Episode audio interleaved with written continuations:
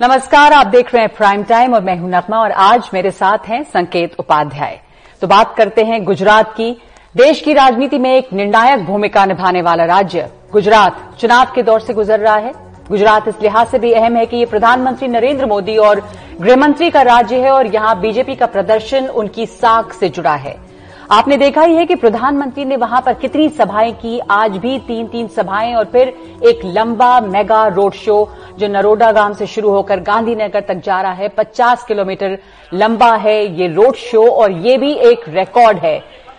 ये सबसे लंबा या बड़ा रोड शो है जो कोई भारतीय नेता कर रहा है। तो प्रधानमंत्री नरेंद्र मोदी एक और रिकॉर्ड बना रहे हैं इस लंबे रोड शो के साथ।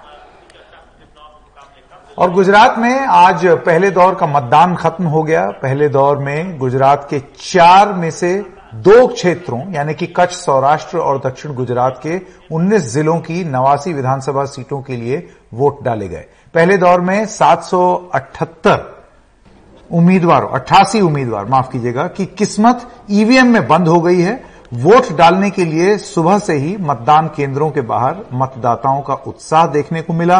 ताज़ा जानकारी के मुताबिक साठ दशमलव दो प्रतिशत वोट पड़े हैं, जो 2017 के करीब करीब अड़सठ प्रतिशत मतदान से सात या आठ प्रतिशत कम है। लेकिन हम आपको यह भी बता दें कि अभी ये प्रोविजनल आंकड़े हैं, ये बदलेंगे। जब फाइनल आंकड़ा आएगा तब। गुजरात का ये चुनाव इस बार और भी ज़्यादा दिलचस्प है। क्योंकि पहली बार राज्य में तिकोना मुकाबला हो रहा है। मुकाबला तिकोना है। आम आदमी पार्टी की वजह से जनता के सामने कांग्रेस और बीजेपी के अलावा आम आदमी पार्टी है और पंजाब की शानदार जीत से आम आदमी पार्टी बहुत उत्साह में है। गुजरात चुनावों के लिए जोरदार प्रचार कर रही है। देखना है कि गुजरात में आम आदमी पार्टी पहली बार में ही कितनी गहरी पैठ बना पाती है।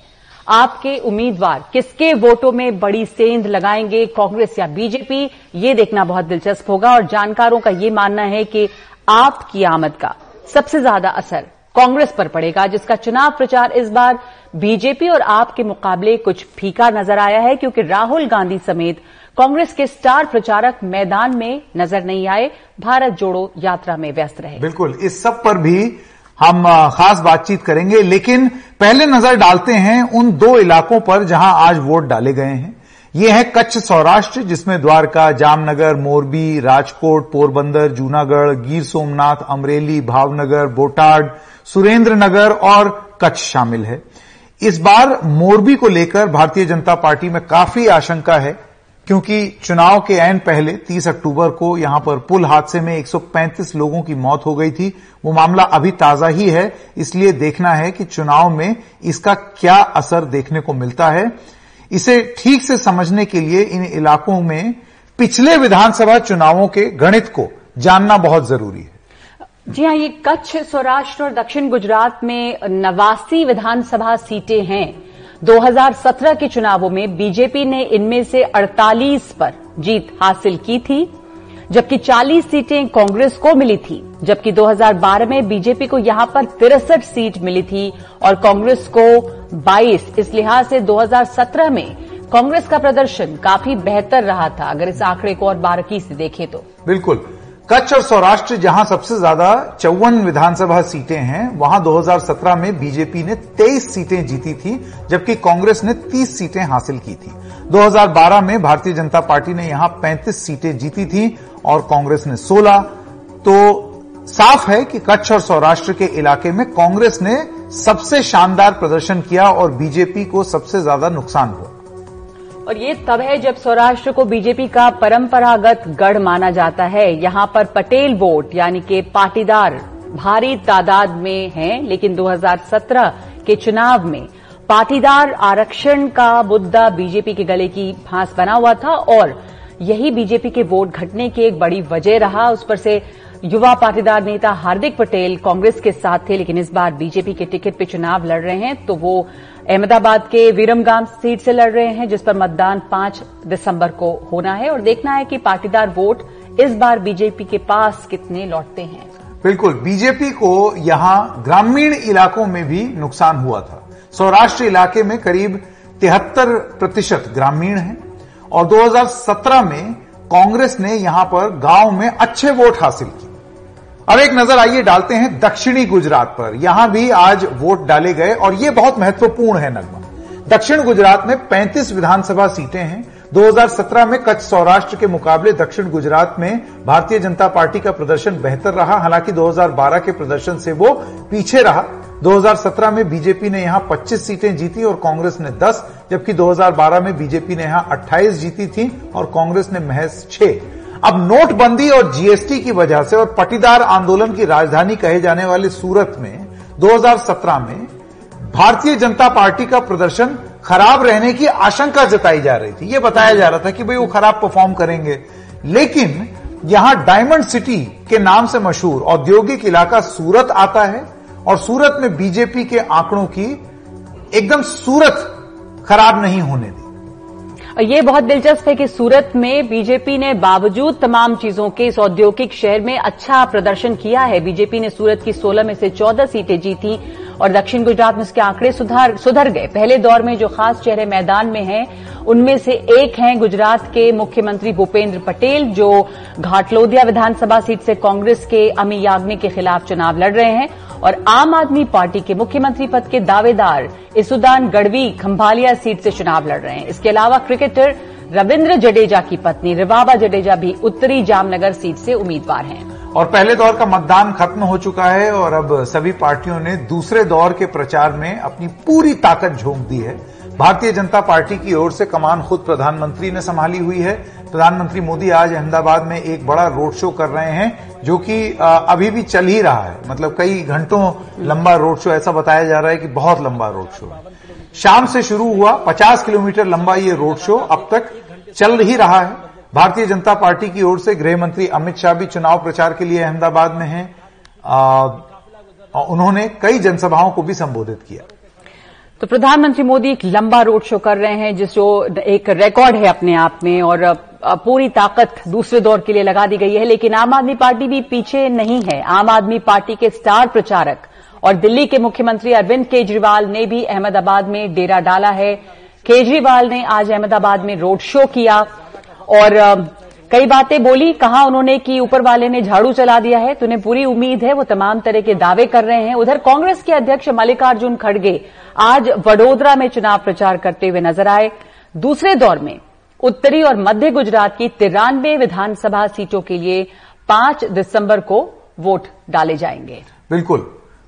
दूसरे दौर के लिए सरगर्मी तेज हो चुकी है, लेकिन गुजरात विधानसभा चुनाव के पहले दौर का मतदान कैसा रहा और कैसे ये गुजरात की राजनीति को प्रभावित करेगा इस सब पर ज़्यादा चर्चा करने के लिए हमारे साथ कई खास मेहमान जी हमारे साथ तमाम लोग जुड़ रहे हैं। आशीष रंजन हैं जो चुनाव विशेषज्ञ हैं चुनाव को बारीकी से समझते हैं। जैस्मीन शाह प्रवक्ता हैं आम आदमी पार्टी के। आसिफ भामला हैं बीजेपी के नेता और आलोक शर्मा हैं कांग्रेस के प्रवक्ता। बिल्कुल लेकिन इन सब पर जाने से पहले चलते हैं हमारे सहयोगी अंकित त्यागी के पास जो कि अहमदाबाद में है। ये जो पीछे आप जो देख रहे हैं जो ब्रिज नगमा ये एक वॉकवे है। हम्म। एक पतली सी एक सकरा सा एक ब्रिज है जिसपे लोग मेरे ख्याल से इसको अटल बिहारी वाजपेयी ब्रिज कहा जाता है हम्म। अहमदाबाद में। बहुत रिवर फ्रंट के पास। तो बहुत ही एक अच्छे सुंदर से बैकग्राउंड के साथ अंकित त्यागी हमारे साथ उपलब्ध हैं। आ, बड़ी भारी रोड शो इन्होंने आज कवर किए हैं वो भी दो दो एक अरविंद केजरीवाल का और एक नरेंद्र मोदी का। अंकित क्या ये कहना आ, सही होगा कि एक होम एडवांटेज नरेंद्र मोदी के पास था? क्योंकि दोनों आ, आपके रोड शो जो आप कवर कर रहे थे उसकी तस्वीरें हम लोग देख रहे थे। देखिए दोनों नेताओं ने आज कहा जा रहा है कि मोदी जी ने रिकॉर्ड तोड़ रोड शो किया है 50 किलोमीटर का। अरविंद केजरीवाल का रोड शो उसके मुकाबले कहीं छोटा था। लेकिन मेरा रोड शो आज पाँच बजे से शुरू हुआ और जो अभी तक चालू है संकेत, लेकिन मैं आपको बताना चाहता हूँ, ये जो आप बात कह रहे हैं नरेंद्र मोदी जी की होम एडवांटेज है, इसमें कोई दो राय नहीं है। लेकिन उस होम एडवांटेज को बीजेपी भुनाती कैसे है, ये बिल्कुल देखने वाली बात होती है। ऐसा नहीं है कि 27 साल की एंटी इनकम्बेंसी नहीं है। ऐसा नहीं है कि आप गुजरात में जाएँगे अलग अलग जगहों में वहाँ लोगों के कोई मुद्दे नहीं है, यहाँ वो अपनी परेशानियाँ भूल गए हैं, या उनको महँगाई नहीं सता रही है, या उनको करप्शन नहीं सता रहा है। लेकिन इन्हीं सब मुद्दों को पाटने के लिए बीजेपी ने पूरी सरकार बदल दी, और उसके बाद जो क्रैक्स रह गए थे, उन्हें भरने के लिए जो दरारें रह गई थी, नरेंद्र मोदी का चेहरा इस्तेमाल किया जाता है। उनका जो कनेक्ट है लोगों के साथ, धरती पुत्र हैं बारह साल यहाँ पर मुख्यमंत्री रहे, अब आठ साल से प्रधानमंत्री हैं। 2012 में जब मैंने चुनाव कवर किया था, तब लोग कहते थे, हूँ, मोदी मानुष हूँ, यानी कि मैं मोदी का मैं मोदी का आदमी हूँ। उसके बाद सत्रह में कहा कि नाराज़ हैं, पर गद्दार नहीं, मोदी के लिए। और इस बार कह रहे हैं कि, हमने मोदी के साथ गुजरात बनाया, यही नारा लेके चल रहे हैं। तो बीजेपी का पूरा कैंपेन प्रधानमंत्री के इर्द गिर्द घूमता है। और ये जो रोड शो है आज 16 कॉन्स्टिट्युएंसी से होता हुआ गुजरा है। 16 अहमदाबाद की 23 कॉन्स्टिट्युएंसी है जिसमें से 16 में से आज प्रधानमंत्री जी ने प्रचार कर दिया एक बार में तो बीजेपी की कोशिश यह है कि आप ये ना पूछें कि भूपेंद्र पटेल की आ, सरकार ने क्या किया है। आप ये देखें कि प्रधानमंत्री आपके लिए क्या कर सकते हैं। और यही सबसे बड़ा उनका ट्रंप कार्ड होता है। अरविंद केजरीवाल उन्हीं के तरह से कोशिश कर रहे थे आज रोड शो करें लोगों को कनेक्ट करें। आम कांग्रेस पार्टी का बड़ा एक लो प्रोफ़ाइल कैंपेन रहा है। कह रहे हैं कि हम ज़्यादा ध्यान दे रहे हैं स्थानीय बूथ्स पर। लेकिन जब प्रधानमंत्री नरेंद्र मोदी के सामने का सवाल आता है कि उनके सामने कौन जो टीना फैक्टर है वहाँ कहीं ना कहीं बीजेपी को एक एडवांटेज मिलती है। और उसी को भुनाने की आज पूरी कवायद थी संकेत। कुल मिलाकर अगर देखा जाए तो बीजेपी की पूरी कैंपेन प्रधानमंत्री नरेंद्र मोदी के चेहरे पर और जो काम उन्होंने किए मुख्यमंत्री रहते हुए और प्रधानमंत्री रहते हुए, उसी पर फोकस होता है। बाकी चीज़ों के बारे में खास बातचीत होती नहीं है। और कहीं ना कहीं यहाँ पर जो, जैसे मल्लिकार्जुन खड़गे साहब आए, उन्होंने जाकर एक फुल टॉस दे दी, एक बड़ी जूसी फुल टॉस दे दी नरेंद्र मोदी जी को। यह कहते हुए रावण शब्द का इस्तेमाल किया गया। प्रधानमंत्री नरेंद्र मोदी इन शब्दों का किस तरीके से राजनीतिक इस्तेमाल होता है, जो विक्टिम कार्ड खेलना होता है और जनता के साथ उससे इमोशनल कनेक्ट कैसे बनाया जाता है, उन्हें बहुत अच्छे से आता है जिन्होंने उसका जवाब भी दिया। आम आदमी पार्टी कोशिश करती है कि मोदी का नाम ना लिया जाए, सीधे सिर्फ़ बीजेपी बीजेपी की जाए। लेकिन क्या अरविंद केजरीवाल जो दिल्ली के हैं, यहाँ के नहीं हैं ईसुदान गढ़वी इतने बड़े नेता हो सकते हैं कि जो गुजरात की जनता को ये मैसेज दे पाए कि नरेंद्र मोदी को भूल जाइए हम पे अब ट्रस्ट कीजिए वो एक बड़ा सवाल है। और यही सवाल शायद आठ तारीख को हमें पता चलेगा कि इसका जवाब कितने हद तक मिल पाया। बिल्कुल बिल्कुल। शुक्रिया आपका अंकित का कैसे जगह बना रहे हैं इस इमोशन, इमोशनल कनेक्ट के बीच आम आदमी पार्टी के अरविंद केजरीवाल, ये देखना दिलचस्प होगा। और हमारे साथ जो पैनल पे मौजूद हैं तमाम लोग आशीष रंजन आपसे शुरुआत करना चाहती हूँ, जो हमें अभी अंकित ने बताया कि प्रधानमंत्री मोदी के नाम पे चुनाव लड़ा जाता है, लेकिन कैसे एंटी इनकम्बेंसी को भी नजरअंदाज करके, इमोशनल कनेक्ट को इस्तेमाल करके कैसे बीजेपी आगे बढ़ रही है, ये देखने वाली बात है। लेकिन उसमें आम आदमी पार्टी जो तीसरी देर इज़ नो अल्टरनेटिव की बात होती है पर एक अल्टरनेटिव के तौर पर यहाँ आई है। तो आप क्या जगह देख रहे हैं वहाँ पर आम आदमी पार्टी की? देखिए नगमा जी तीन सवाल हैं आपके। पहले आ, एक चीज़ पे चलो हम। नरेंद्र मोदी की जो बात होती है तो नरेंद्र मोदी इसमें कोई डाउट नहीं है कि गुजरात में एक तरीके से राजनीतिक मसीहा है। और जब मैं राजनीतिक मसीहा कह रहा हूँ तो आपको मानना पड़ेगा, क्योंकि नंबर कभी झूठ नहीं बोलते एनालिसिस कुछ भी हो, कहा जा सकता है। वो 2002 से, जब उनके नेतृत्व में पहली बार चुनाव लड़ी गई, तभी से लेके अभी तक जो बीजेपी का वोट शेयर है, वो तकरीबन 50 प्रतिशत के आसपास होता है। पिछली बार भी उनचास था 2002 में पचास था, यानी उसके आसपास थी लेकिन उसी के साथ आप इस तरीके से देखिए कि बीजेपी और कांग्रेस में, गुजरात में वोटों का पोलराइजेशन इतना सघन है कि जो कांग्रेस भले ही यहाँ पे लगातार हारते आ रही है पिछले 25 साल से ऊपर से लेकिन उन्नीस सौ पंचानवे में जो 33 प्रतिशत उनका वोट था वो सीधे बढ़ के तैतालीस प्रतिशत वोट सीट कंटेस्टेड पे 2017 में चला गया। और जो बीजेपी और कांग्रेस के बीच का जो कंजंक्शन है वो 92 परसेंट वोट आप आपने ले रही है अब जो दूसरा जो आम आदमी पार्टी की बात हो रही है आम आदमी पार्टी को एक दो चीज़ों का फेवर है। आ, वो ये है कि आम आदमी पार्टी, जहाँ भी ऑर्गेनाइजेशन स्ट्रांग होते हैं, जहाँ पे 40 प्रतिशत, पैंतीस प्रतिशत से ऊपर होते हैं, वहाँ उनकी परफॉर्मेंस बेहतर होते हैं। दिल्ली लीजिए, पंजाब लीजिए, और गुजरात में सिमिलर कंडीशन है। लेकिन सवाल यह है कि क्या आम आदमी पार्टी का परफॉर्मेंस ऐसा होगा कि वो सारे जो बहुत बड़े सरप्राइज़ लेके आएगी? उसमें थोड़ा सा मुश्किल मुझे जो दिखता है, क्योंकि ए कांग्रेस और बीजेपी के बीच का बहुत स्ट्रांग पोलराइजेशन है। बी आम आदमी पार्टी के पास गुजरात जैसे कैडर बेस्ड पॉलिटिकल सिस्टम में एक मज़बूत कैडर हर कॉन्स्टिट्युएंसी में नहीं है। जहाँ तक आप साउथ गुजरात की बात करेंगे सूरत में आम आदमी पार्टी का परफॉर्मेंस कितने सीट जीतेगी ये कहना मुश्किल है लेकिन मुझे जहाँ तक लगता है कि वोटों के मामले में वो बहुत ही चौंकाने वाली चीज़ें सामने आ सकती है। तीसरी चीज़ जो आप कह रहे थे आ, जो शायद आई थिंक मिस कर रहा हूँ मैं कि, कि कांग्रेस की बात आप शायद ज़िक्र कर रहे थे अगर नगमा एक बार वो तीसरे सवाल आप रिपीट कर दें। बिल्कुल बिल्कुल। अपनी इस चर्चा को आगे बढ़ाते हैं और आपने जैसा कहा कि आम आदमी पार्टी यहाँ पर देखना होगा कि कैसे अपनी जगह बताती है वो दिलचस्प है। कांग्रेस जो इस पूरे संकेत ये वो प्रचार रहा है बड़ा हाई वोल्टेज इसमें कांग्रेस नज़र कांग्रेस ने नहीं कांग्रेस ने बोला कि हमारा लो की प्रचार है। वो ये नहीं कह रहे हैं कि हमने प्रचार नहीं किया। वो ये कह रहे हैं। हमारा लो की प्रचार है जहाँ हमें करना है हम वहाँ प्रचार कर रहे हैं। लेकिन वो किस तरीके से वो कितना स्टैंड करेगा, इतनी हाई वोल्टेज ड्रामा के बीच में ये देखना होगा। आलोक जी इसका जवाब सही सही दे पाएँगे। लेकिन आलोक जी, इससे पहले कि आप जवाब दें, मैं मैं आसिफ भामला के पास आना चाहता हूँ। आसिफ साहब, आप ये बताइए कि 27 साल बाद, इतनी सरकारों के होने के बाद और नरेंद्र मोदी के आठ आठ साल हो गए उनके गुजरात छोड़े हुए, इसके बाद भी आपको सहारा उन्हीं का लेना पड़ रहा है। अब इसको बीजेपी जब मैं सवाल पूछता हूँ अक्सर ये बोलती है कि भाई वो हमारे ट्रंप कार्ड है हमारे चेहरे हैं तो हम अगर वो चेहरा सामने प्रस्तुत कर रहे हैं तो इसमें गलत क्या है? लेकिन इसका जो फ्लिप साइड है ना आर्ग्यूमेंट का वो ये है कि आज भी आपको उन्हीं के सहारे की ज़रूरत पड़ रही है। कि वो बताइए सब काम छोड़ करके 50 किलोमीटर लंबा रोड शो कर रहे हैं 27 28 रैली कर रहे हैं। आपका आपका जो स्थानीय स्थानीय भारतीय जनता पार्टी कहीं ऐसा तो नहीं आप कंप्लेसेंट हो गए कमज़ोर हो गए ढीले पड़ गए। कि नहीं गुजरात है मोदी जी हैं ही जिता देंगे।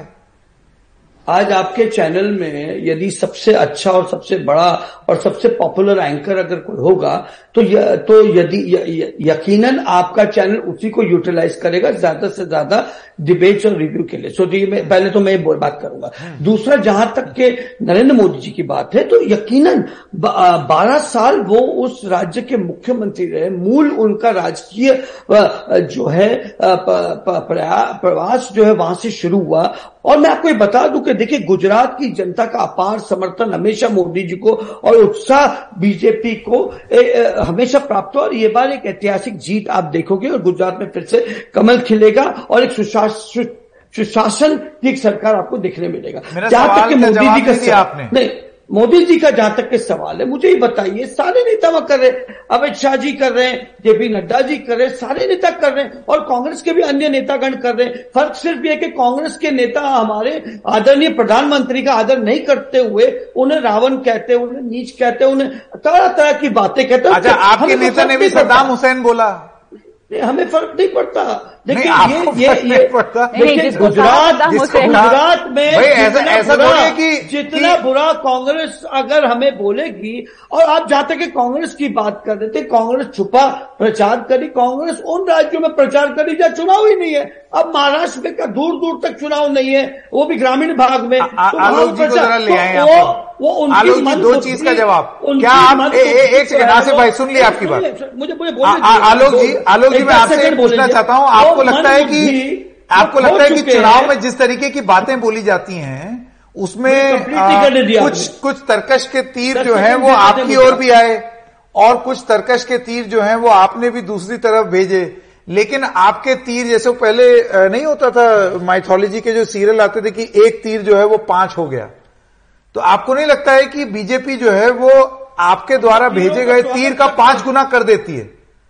और उसका राजनीति में इस्तेमाल कर देती है। और आपको इसके इसकी जानकारी नहीं थी।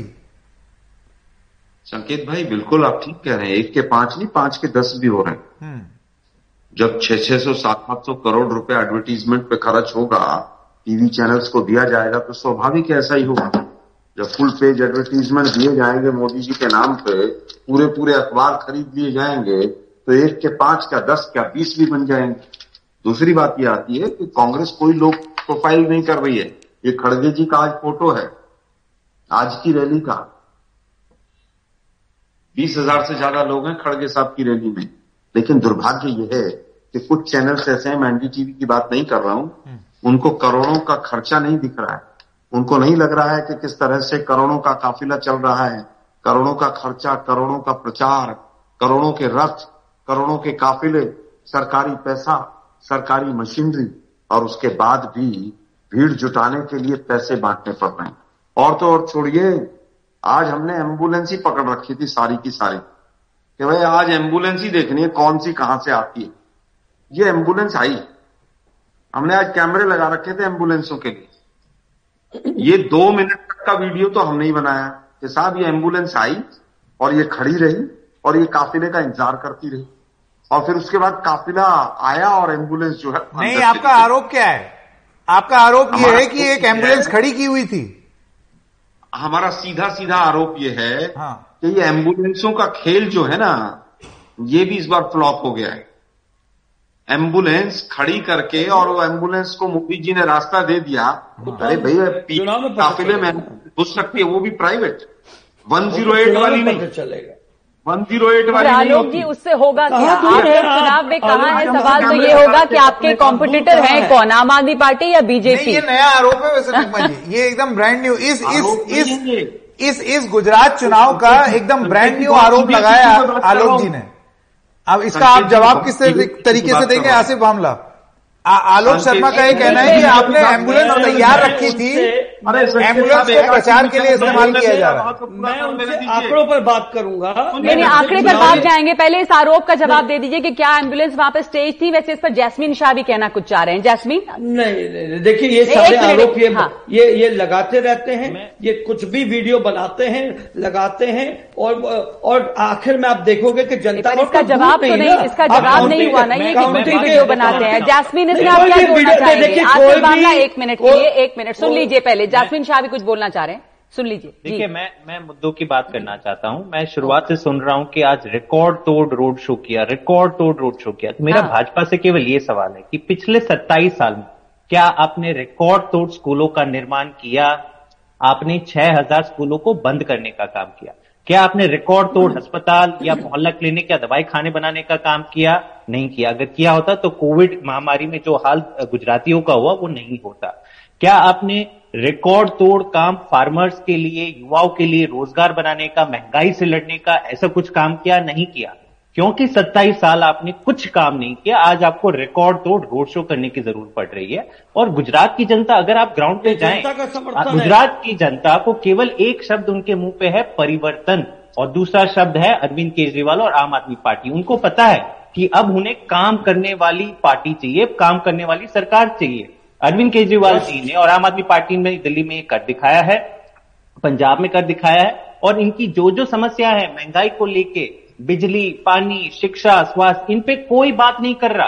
आप सोचते हैं कि समझते हैं कि लोग मूर्ख हैं। प्रधानमंत्री जी को लेके आएँगे पाँच बड़े दिग्गज नेताओं को लेके आएँगे और रोड शो करते रहेंगे तो क्या जनता आपको हिसाब किताब नहीं पूछेगी आपके सत्ताईस सालों का? एक काम मुझे बता दीजिए आपने ठीक है जवाब देने दीजिए आसिफ मामला को कि हो? सत्ताईस आज साल के सबसे सत्ताईस साल के हिसाब में आप सिर्फ़ मेगा रोड शो करते हैं इससे क्या होगा? आसिफ मामला अरे आम आदमी पार्टी को तो मैं बताना चाहता हूँ कि आप ज़्यादा दूर नहीं हो एमसीडी में भी चुनाव चल रहे हैं और वहाँ पर आपको पता चलेगा तो आपके नेता तो टिकट सुनिए आप तो आपके नेता तो टिकट देने से लेकर तो सुनिए टिकट देने से लेके आपके नेता टिकट देने से लेके हर काम में जितना भ्रष्टाचार दिल्ली में दिखाया आपने वो वो वो वो देश की जनता ने देख लिया। वो जो आपने जो कोई संतों और महात्मा की। जो जो छवि जो तैयार की है ना अरविंद केजरीवाल जी जनता की, दिखाएगी। वो आपके उप मुख्यमंत्री वहाँ पर और जो आप लोगों ने जो टिकट बांटने के बाद जो पैसे और फिरौती जो मांगते हैं ना उम्मीदवारों से वो गुजरात में भी दिखा है लोगों को। तो वो आप आप वो संतों वाली बात छोड़ दें। लोग भली बात ही। जानते मैं यहाँ ये बात करना चाहूँगा कि जैसे आपने कहा कि कच्छ और सौराष्ट्र में पिछली बार जो है कांग्रेस ने बेहतर प्रदर्शन किया था लेकिन मैं आपको बताऊँ तब तक वो पाटीदार विषय हुआ था। और आज अगर आप देखोगे तो हार्दिक पटेल जो है वो भारतीय जनता पार्टी से चुनाव लड़ रहे और उसका भी बड़ा फ़ायदा भारतीय जनता पार्टी को होगा। कई कई जगहों पर जहाँ पर भारतीय जनता पिछली बार कम पड़ी थी। मैं ये मानूँगा कि पिछली बार कांग्रेस का प्रदर्शन भारतीय जनता पार्टी से अच्छा था इन इलाकों में जहाँ आज आज आज चुनाव का दौर चल रहा है इसमें कोई नहीं। और जहाँ तक कि आप महँगाई की बात करते हैं बेरोजगारी की बात कर रहे ये ये वे विषय विश्व भर का है। ये ये विश्व अंतर्राष्ट्रीय स्तर पर आपके जो राज्य अरविंद केजरीवाल ने अरविंद केजरीवाल ने ये दावा किया कि 92 सीट्स तो वो जीत ही रहे हैं। आलोक जी आपका अभी अपना कोई कांग्रेस पार्टी का भी कोई दावा है? देखिए मुझे लगता है कि आम आदमी पार्टी का खाता नहीं खुलेगा इस बार। खाता ये नहीं लोग उत्तराखंड की सरकार बना रहे थे। उत्तराखंड में जो उनके सीएम कैंडिडेट थे मुझे याद है अरविंद केजरीवाल जी ने कहा इससे अच्छा सीएम कैंडिडेट नहीं हो सकता। आज वो बीजेपी का प्रवक्ता है उत्तराखंड में कर्नल कोटियाल। और जो गुजरात गोवा वाले सीएम कैंडिडेट थे उनसे भी अच्छा कोई नहीं था। वो जो है उनकी जमानत जब्त हो गई थी। और मेरे से पूरे कागज़ पे लिखा लो इनकी आज जो सीएम कैंडिडेट हैं यशुदान गढ़वी उनकी भी जमानत जब्त हो गई आज। मुझे याद है आलोक जी ने एक पिछले कार्यक्रम में मेरे एक एक एक तख्ती उठा करके आप आप इक्वल टू आप इक्वल टू ज़ीरो पार्टी केवल और केवल बीजेपी के इशारे पर काम कर रही है कम कमलम से टिकट आ रहे हैं इनके बनकर और ये चीज़ हम ऑन रिकॉर्ड कह रहे हैं। हाँ। और इंटरव्यू जो हमारे कैंडिडेट उनके ज्वाइंट सेक्रेटरी थे उन्होंने बिल्कुल स्पष्ट बताया कि हवाई जहाजों से पैसे आने हैं, अगर बीजेपी से चार्ट काट नहीं है तो संभव नहीं है। पर लेकिन और- आज का मुद्दा ये है हाँ। आज का मुद्दा ये है। एक मिनट भाई एक मिनट। सीएम कहाँ थे आज बीजेपी के? सीएम आज गाड़ी के पीछे भी भागते हुए नज़र नहीं आए। डबल इंजन के नाम पर पिछले एक महीने से वोट मांगना बंद है। पूरी की पूरी मंत्रिमंडल बदल दिया। आज की तारीख में 89 सीट्स पर हमारी पिछली बार 38 सीटें थी। आज हमारे पूरे आंकड़े आए हैं। हम तिरसठ से ऊपर सीटें जीत रहे हैं। हमारे यहाँ पर आज जो जहाँ पर राजकोट में हम बुरी तरह से हारे थे पिछली बार राजकोट में भी तीन सीटें हमारी निकल रही हैं। भारतीय जनता पार्टी बौखलाई हुई है। यही कारण है कि मोदी जी के अलावा किसी का चेहरा मत दिखाओ। और इनका कुछ जो वो गोदी मीडिया है वो पूरी तरह से वो दिखाई चला जा रहा है। ठीक है हमारे पास हमारे पास अब एक आंकलन के समय ज़्यादा नहीं है। आशीष रंजन जी के पास वापस जाना चाहूँगी कि आम आदमी पार्टी अरविंद केजरीवाल 92 सीट्स की बात करें आलोक जी भी 63 की बात कर। रहे हैं आलोक जी ये भी कह रहे हैं कि खाता नहीं खुलेगा आम आदमी पार्टी का। यहाँ भारतीय जनता पार्टी तमाम चेहरे ही बदल डाल रही है। तो आशीष जी बीजेपी को नुकसान तो हुआ है लगातार सीटें घटी हैं। इस बार क्या और आपका क्या आकलन है कांग्रेस और आपको लेकर? देखिए तीन चीज़ें, जो बहुत, तीन कीवर्ड है गुजरात के पॉलिटिक्स में। मोदी, महिला और शहरीकरण, शहर। मोदी के बारे में हम ढेर चर्चा करते हैं, वो एक फेनोमेना है। उसके पीछे एक बड़ा रीजन गुजरात पिछले 20-25 सालों में सब ऑर्गेनाइजेशन यहाँ काफ़ी बढ़े हैं। तो बड़े शहरों के बीच में काफ़ी छोटे छोटे शहरे बने हैं। जिससे लैंड एक्वाजिशन हाईवे इंफ्रास्ट्रक्चर इससे इसकी वजह से काफ़ी लोग पसंद करते हैं मोदी को इसमें कोई डाउट नहीं अब बात यह है कि ऑफकोर्स हर जगह हंड्रेड परसेंट नहीं होता इसीलिए फिफ्टी परसेंट के आसपास रुक जाती है। दूसरी बात रही है कि जब बात हो रही थी कि पोलराइजेशन के आ, तो वो कांग्रेस का एक बंधा वोट शेयर है एंटी मोदी वेट में। और तीसरी जो महिला वाली बात है आप देखेंगे जब से बीजेपी का उदय हुआ है अगर टर्नआउट का देखेंगे मेल फीमेल में तो धीरे धीरे फीमेल टर्नआउट और मेल टर्नआउट के बीच गुजरात में गैप कम हो गया। पिछले चुनाव में चार प्रतिशत रह गए थे और 2012 में तो सिर्फ़ तीन प्रतिशत थे जो कि पहले दस प्रतिशत से ऊपर थे। अब जो बात आपकी आखिरी है कि आम आदमी पार्टी की तरफ़। इसमें कोई डाउट नहीं है कि अ, जो अ, एक एंटी इनकम्बेंसी है लोकल लेवल पे बीजेपी के प्रति नॉट मोदी के प्रति ठीक है? और सॉरी जी जी। सॉरी आप कुछ बोल रहे हैं आप लोग जी? नहीं नहीं बोलिए आप कह रहे हैं एंटी इनकम्पेंसी है बीजेपी के प्रति। करूँ? हाँ। सो मैं कंटिन्यू हाँ सो आप शहरी कर हाँ एंटी इनकम्बेंसी है और ये हर चुनाव में होते इस बार खासकर लोकल लेवल पे जब से और यहाँ के लोगों का मानना है कि मोदी जी जब चले गए हैं सेंटर में मतलब अ, साहब बोलते हैं, उनको बड़े साहब इधर लोग। तो बड़े साहब जब से सेंटर में चले गए तो गुजरात में कुछ कुछ कर बने यही वजह है कि मोदी जी को काफ़ी रैलियाँ करनी पड़ रही है, क्यों- क्योंकि उनका चेहरा है। दूसरी बात, शहरीकरण का मैं इसलिए ज़िक्र कर रहा था, आज अहमदाबाद में रोड शो हो रही है, सूरत में चुनाव हुई। इससे पहले मोदी जी ने करीब दो दिन तक सूरत में भी रोड शो बैठकें की। अहमदाबाद और सूरत को मिला के ही करीब अड़तीस उनचालीस सीट है। और उसमें से आप देखेंगे पैंतीस सीटें बीजेपी मोर और लेस चौतीस से पैंतीस सीटें हमेशा जीतती है। तो ये एक बड़ा है। तो दूसरी ऑर्गेनाइजेशन दूसरी भी इसी से बार जो ऑडियो वीडियो कनेक्शन बहुत कमज़ोर हो रहा है ये बड़े दुख की बात है क्योंकि पॉइंट आप बहुत अच्छा रख रहे हैं लेकिन नगमा अब समय खत्म हो गया है हमारे पास। ये बात बहुत महत्वपूर्ण है क्योंकि इसी को लेकर के विश्लेषण होता है कि आम आदमी पार्टी किसको नुकसान ज़्यादा पहुंचाएगा? क्या आम आदमी पार्टी नुकसान पहुंचाएगा? क्या आम आदमी पार्टी नुकसान पहुंचाएगी बीजेपी को या कांग्रेस को? और अब दिल्ली नगर निगम चुनाव जिसके लिए प्रचार किसी विधानसभा चुनाव से कम नहीं हो रहा है। हर पार्टी ने अपने राष्ट्रीय स्तर के नेताओं को प्रचार के लिए गली गली उतारा है। केंद्रीय मंत्री मुख्यमंत्री गली गली में घूम रहे हैं एमसीडी चुनाव के लिए। 250 सीटों के लिए 4 दिसंबर को मतदान होगा और 7 को नतीजे आएँगे। बिल्कुल। इन चुनावों में भारतीय जनता पार्टी ने अपनी 250 सीटों में से सिर्फ़ चार मुस्लिम उम्मीदवारों को टिकट दिया है, जिनमें तीन महिलाएँ हैं। मुस्लिम बहुल इलाकों में ये उम्मीदवार कैसे प्रचार कर रहे हैं और आम आदमी पार्टी और कांग्रेस उम्मीदवारों के आगे उनकी चुनौती कितनी गहरी साबित होगी? देखिए रवीश रंजन शुक्ला की एक ग्राउंड रिपोर्ट। पुरानी दिल्ली के कुरैश नगर वार्ड में बीजेपी की महिला प्रत्याशी समीना रजा चुनाव प्रचार के लिए निकल रही हैं। समीना खुद बीजेपी की मंडल उपाध्यक्ष हैं और पति बीजेपी अल्पसंख्यक मोर्चे के प्रवक्ता हैं। लेकिन यहाँ आम आदमी पार्टी और कांग्रेस से ज़्यादा बड़ी चुनौती 70 फ़ीसदी मुस्लिम मतदाताओं को बीजेपी की तरफ़ लाना है। मुस्लिम फैमिली से बिलोंग करती हूँ और ओबीसी से आती हूँ। हम्म। जी ओबीसी ग्रेड से।